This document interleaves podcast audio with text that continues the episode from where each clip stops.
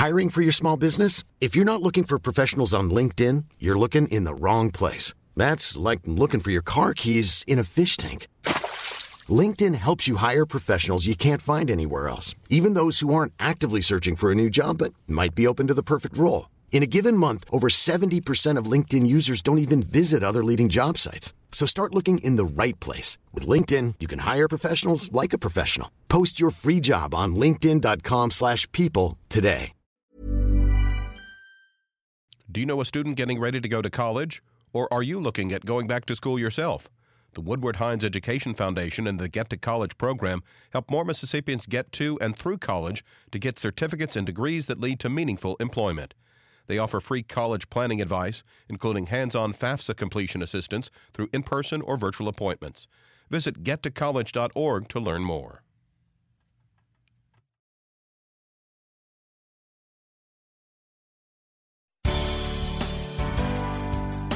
Good morning. It's 8:30 on Wednesday, March 22nd. I'm Desare Frazier, and this is Mississippi Edition on MPB Think Radio.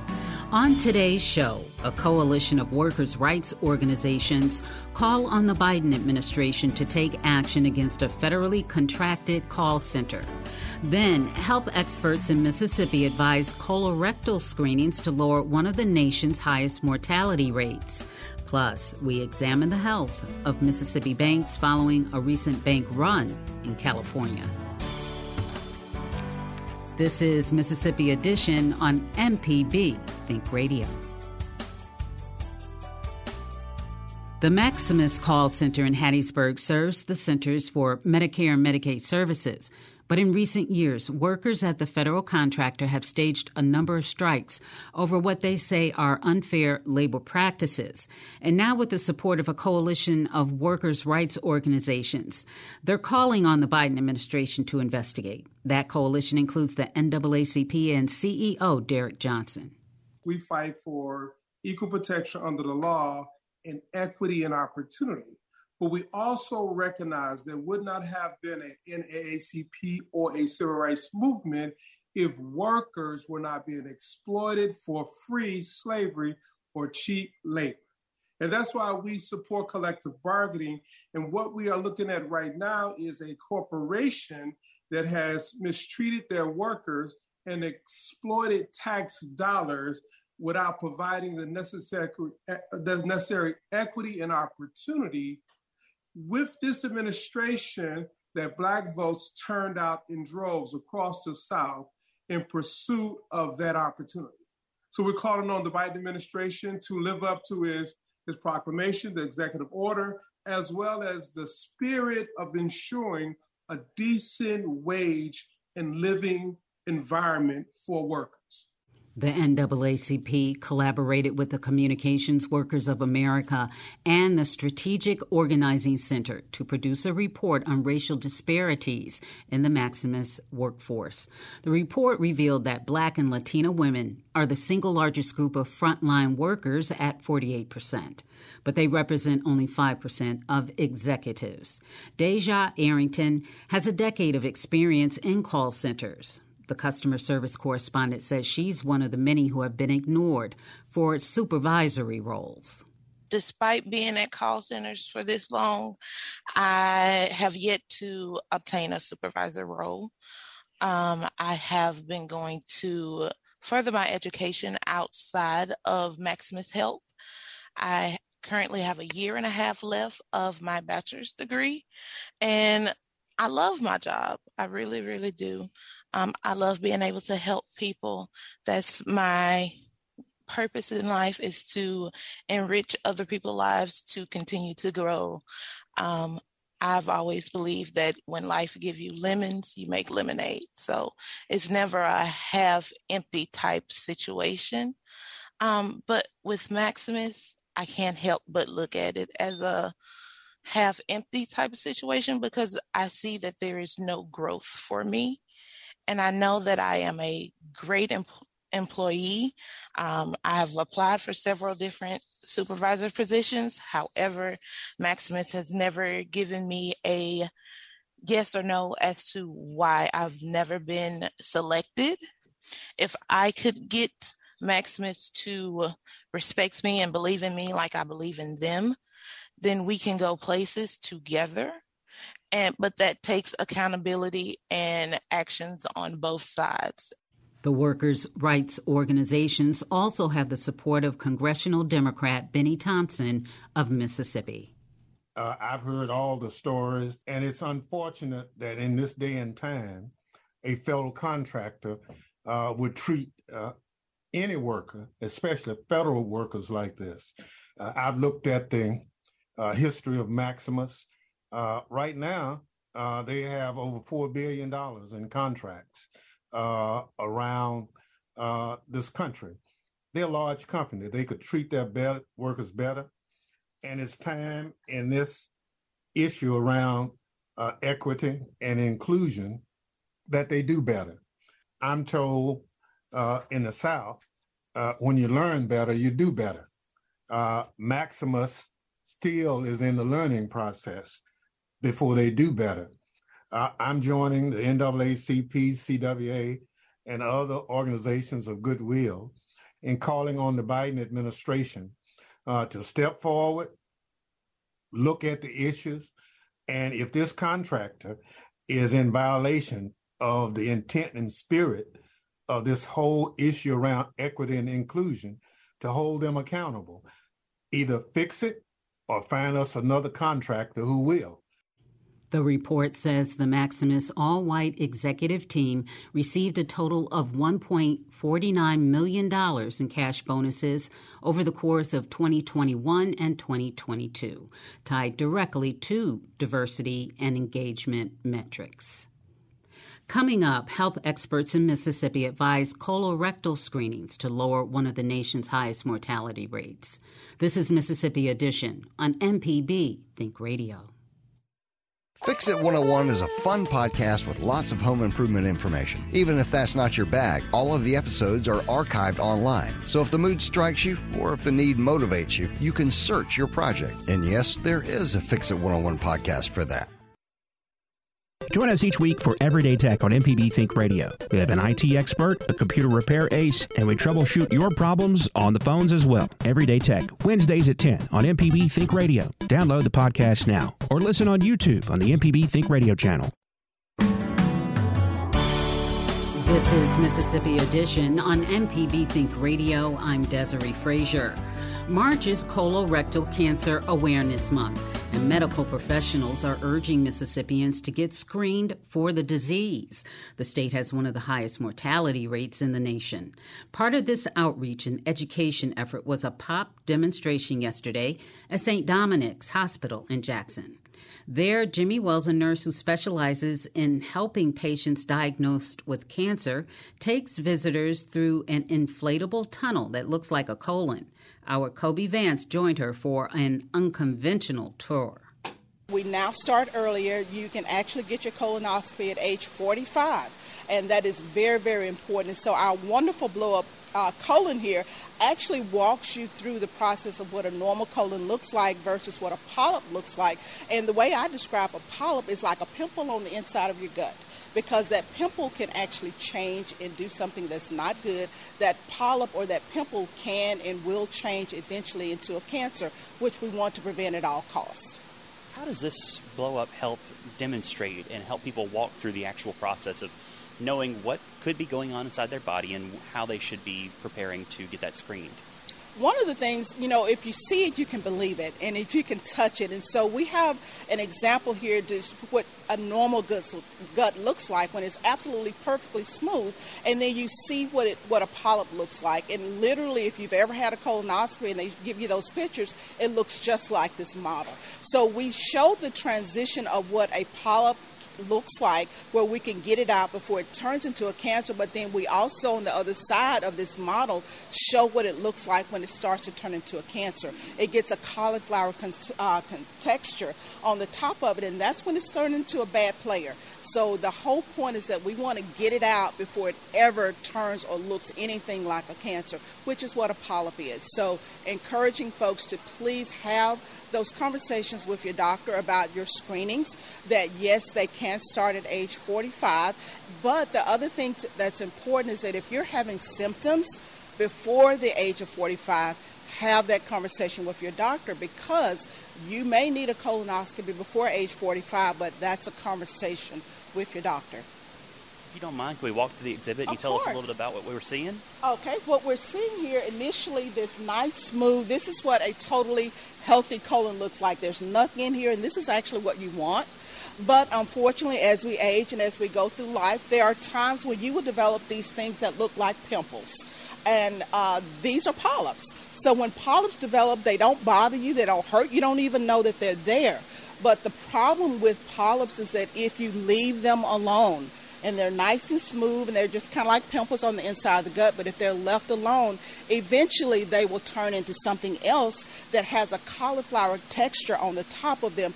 This is where they're turning into a cancer. So there's a transition period where it's nice and smooth. Hopefully, you'll just have one or two and you can get those out. But if you leave them alone, eventually they will turn into something else and turn into a cancer. So you want to get it out at the pre-cancer where it's not ever a cancer before it turns into a cancer. And that's the whole point because it's a simple test that can be done. Uh, your insurance will cover it at starting at age 45, but we need to make sure that we can decrease our incidence rates of colon cancer just by getting colonoscopies. I see in here y'all also have displays of advanced colorectal cancer and Crohn's disease. Mm-hmm. Uh, how do those play into uh, the importance of getting a colonoscopy screening? Well, the one thing about uh, colonoscopy screenings is that there are lots of types of disorders of the GI tract. Crohn's disease, irritable bowel syndrome, all of those things have nothing to do with cancer, but the symptoms kind of overlay the same symptoms that you would have with a colorectal cancer. So, for people that have Crohn's or have an irritable bowel syndrome, that conversation with their physician needs to go on because they could have polyps or have something turning into a malignancy. Doesn't mean that it's automatic, but it does mean that you need to be watching for it and you need to be screening for it because the symptoms of Crohn's and some of the other GI disorders can mimic what you see with colon cancer. So you want to check. You always want to check to make sure and have a visualization. And that's the thing what a colonoscopy is it is a visualization. You actually see the colon and you can actually see those polyps and get them out. And physicians that are doing those colonoscopies, they know the difference between what a Crohn's gut looks like versus what a polyp looks like. So that's why we have those experts to do those tests for us. I also wanted to ask um, you know, some people have concerns about going out and getting a colonoscopy. They, they're concerned that it might hurt. Uh, what, what would be your advice to people who might have those concerns? The thing about a colonoscopy is that anesthesia is used. You have a what I call a wonderful nap time. You're actually sedated while you're getting the colonoscopy. Now there is a prep prior to getting the colonoscopy because we need the gut clean. But as far as pain or discomfort, there is none. Uh, you have an anesthesiologist or someone there that's managing you and monitoring you. So it's just sleepy time, and you wake up and get your results. And if something is identified during a colonoscopy, what are the next steps um, going, especially when it comes to something potentially cancerous being identified? Okay. If they find something during a colonoscopy, the first thing, the wonderful thing is that they can actually do the biopsy at that time. If they find a polyp, whether it's cancerous or not, that polyp is going to be sent to the lab, to the pathology lab, to check it. If it turns out that that is either a precancer or a cancerous lesion, that means that we can actually do something about it. So the steps are if they find something in the colon, be it a polyp or something else, they're automatically going to take a piece of it. That piece is going to be sent to the lab, which is the pathology lab, where they'll put that under a microscope and they can determine whether or not this is a true cancer and whether or not we need to do anything else. If it ends up being a true cancer, then there are other things that need to happen after that if a cancer is diagnosed. You mentioned earlier it's also possible to prevent colon cancer. What are some ways that people can go about that? Preventing colon cancer, I love this conversation. The first thing, of course, is getting your colonoscopy and getting those polyps out, but there are lifestyle things that really impact the incidence. Things like making sure that you're physically active. And, and I always say that physical activity has nothing to do with your body size. Whatever your body size, be active with whatever it is. Having a healthy diet, meaning fresh vegetables, fruit, without adding not cooked and not a lot of sugars in it drinking plenty of fluids that's non-carbonated and don't have a lot of sugar so healthy lifestyle healthy diet and being physically active are the key things that all of us can do to decrease our risk and possibly prevent colorectal cancer Have you been able to talk with other patients that have come through the day? Oh, yeah, it's been fun. It's had a lot of fun because some people have seen it, some people have not, and they always talk about polyps, but they've never really had a chance to see it and to have the conversation with someone without being stressed because it is stressful getting a colonoscopy. It is stressful having that conversation. So to have this conversation in a relaxed environment where you can ask those questions and uh, get real time answers is, has been important. And I've, I've enjoyed talking with folks because I've gotten some wonderful stories. Jimmy Wells is a nurse at St. Dominic's Hospital in Jackson. Coming up, we examine the health of Mississippi banks following a recent bank run in California. This is Mississippi Edition on MPB Think Radio. Hi, I'm Dr. Jimmy Stewart, professor of internal medicine and pediatrics at the University of Mississippi Medical Center. On the original Southern Remedy, we answer questions about all aspects of your health and share some of the latest medical information in the news. You can listen to the show on Wednesdays at 11 on MPB Think Radio, or you can subscribe to the podcast by searching for Southern Remedy on your preferred podcasting app. This is Mississippi Edition on MPB Think Radio. I'm Desare Frazier. Earlier this month, a wave of financial panic hit the market as a couple of regional banks in California experienced a bank run.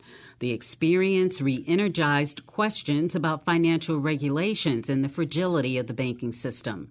To better understand how that situation affects and informs our regional banks, we talked to Gordon Fellows of the Mississippi Bankers Association first and foremost, Mississippians need to think about uh, and remember the importance of the Federal Deposit Insurance Corporation de- deposit insurance program. That is a uh, it's a 90 year old program, almost 90 years old.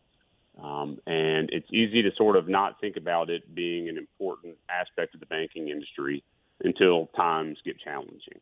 Um, but um, you know, every bank account that has $250,000 or less in it is fully insured by the FDIC, and, and banks, you know, pay premiums to the FDIC every quarter to, to keep the insurance fund solvent. Uh, you know, what's amazing about that is um, since the institution of the fund almost 90 years ago, no no amount of money in an FDIC insured account has ever been lost. It has a 100% return rate when, when there are issues with, with banks, right? So, um, one of the, I think, important lessons here, particularly with SVB, as it applies to Mississippians, is to remember that that FDIC insurance is a really important feature of having a bank account. It's one of the reasons you want a bank account in the first place. Um, and it's really important for Mississippians to make sure um, you know they're keeping their money in a safe place, and, and you can't get any safer than an FDIC insured bank account. Say um, you have more than two hundred and fifty thousand dollars, should you put it in different banks so it will be covered by the FDIC? Yes, you can do that, or um, most banks participate in deposit sharing networks called reciprocal deposit networks. So um, those are technical um, but um, they allow a customer to, to deposit more than $250,000 into one depository, uh, and then the bank spreads the, the amount above 250,000 across um, all the other members of the network. Um, so, so the deposit ends up being fully insured, even though it's more uh, than, the, than the maximum amount per account. So, um, you know, that's one of the tools that banks have to help individuals uh, or businesses get more than uh, $250,000. There are some additional tools like setting up dual accounts. There are some limits, you know, on how many accounts you can have at a bank, but uh, you can you can do a few different things, uh, and our banks are really good at helping their customers ensure they have maximum exposure to the FDIC insurance program and and that's really what we've seen this week. We have not seen a run on deposits, which is what really caused the problem at SVB. Right, a lot of deposit holders got nervous. Um, and they got online or they went to the bank and they withdrew their funds. It's an old-fashioned bank runs kind of thing that used to happen, um, you know, decades ago. But we haven't really seen a bank run like that uh, in a long time. Um, and so, so the big fear, you know, coming into this week was, across the country was, are people going to be nervous and and go pull their deposits and and sort of you know panic ensue? And and that has not happened. And and I, I want to thank Mississippians for being diligent and, and not sort of overreacting. Um, uh, that that's been a really uh, a good thing for our state. So so we've actually seen a, a net inflow. A lot of banks have seen a net inflow of deposits this week. Um, and it's because people are trying to, you know, get as restructure their their their money to make sure they're they have maximum, you know, uh, exposure to the FDIC insurance program. In terms of investments, stocks, bonds, money markets, 401ks, IRAs, trust investments, how will they be affected? Well, you know, a lot of those, um, you know, bonds are, are subject to the value of the bonds are subject to the interest rate that is set by the Federal Reserve. Um, and so there was this expectation that the Fed was going to continue to raise interest rates um, to tamp down inflation. And as that's been happening, as the rate, as the interest rates have gone up, the return on bonds has has gone down, which is the normal, you know, course of action. Um, and so one of the big questions, you know, it's going to have to be answered next week by the Fed is was this enough of a of an event to slow the rate of of um, the speed at which they've been increasing uh, the the general interest rate, or will they continue with increasing? And and, and I think I think the answer to that question is really going to impact um, what happens with equity investments in the stock market, right? I mean, if the Fed sort of signals some dovishness in interest rates, um, then then the stock market will likely react pretty favorably. But I don't know. You know, I'm not an investment advisor. Um, but but I, I think that the, the, the way to answer that question is sort of let's wait and see what the Fed does, and, and, and that will probably drive the market reaction, both in terms of stocks and bonds. Because people have seen a decline in their IRAs and 401ks right. and money markets and are very concerned about that. Yep, yeah, that's right. And, um, you know, and, and, and that is all driven, um, you know, by the way the market has been responding to the interest rate um, increases that the Fed has been pushing because they're trying to tamp down inflation, right? So, and all of this ultimately ties back to all of the stimulus, multiple stimulus packages that Congress passed um, during the uh, the COVID emergency. Um, so, you know, we've got a ways to go to get through these challenges, but one of the great things about Mississippi banks is that they are incredibly well managed during the 08 and 09 crisis, banks all over the country were failing due to mortgage exposure. In Mississippi, we didn't have a single mortgage related failure, right? Our banks are very conservative economically. Um, the real problem with SVB was that they had this super high concentration in the tech sector, right? And in our banks, anytime you get a bank overly concentrated into one economic sector, it exposes the bank's balance sheet to all the risk of that sector. Why would um, regulators let that happen? They shouldn't have. I, I, don't know. So, so one one point to that, um, you know, there are uh, several federal regulatory agencies that set banking rules: uh, the FDIC, the Federal Reserve, the OCC, the Consumer Financial Protection Bureau. All of those agencies have bank oversight, um, and so do the state banking authorities in each state. And so uh, that California bank, uh, Silicon Valley Bank, was actually chartered by the state bank regulator in California. So the, the state of California had primary regulatory oversight, just like most of the banks in Mississippi are chartered by the Mississippi Department of Banking and Consumer Finance. And I don't I don't speak for our state commissioner of banking, um, but I can guarantee you she would not let any of our banks uh, get that concentrated in any business. Uh, and none of our banks would want to be that concentrated in any business. So that is the question. How did the regulators let that bank get so concentrated, especially as, as, as their deposits were growing so fast? That should have been a red flag too. Their deposits were growing at, at an exponential rate. And as interest rates were going up, we, we've been talking in Mississippi with our banks about you know the rising interest rate environment and and changes banks need to make to their balance sheet to protect against the risk from that since you know last summer. I mean, it, it's it, this is not a everybody's seeing the interest rate increases coming, right? This is not a uh, it's not a surprise, and and I don't I don't understand how the regulators let this happen in California. It, it is befuddling, and and I think as once the dust settles uh, and we have time to sort of examine and look back, that that's going to be one of the key learnings. We'll hear more from Gordon Fellows tomorrow. This has been Mississippi Edition on MPB Think Radio.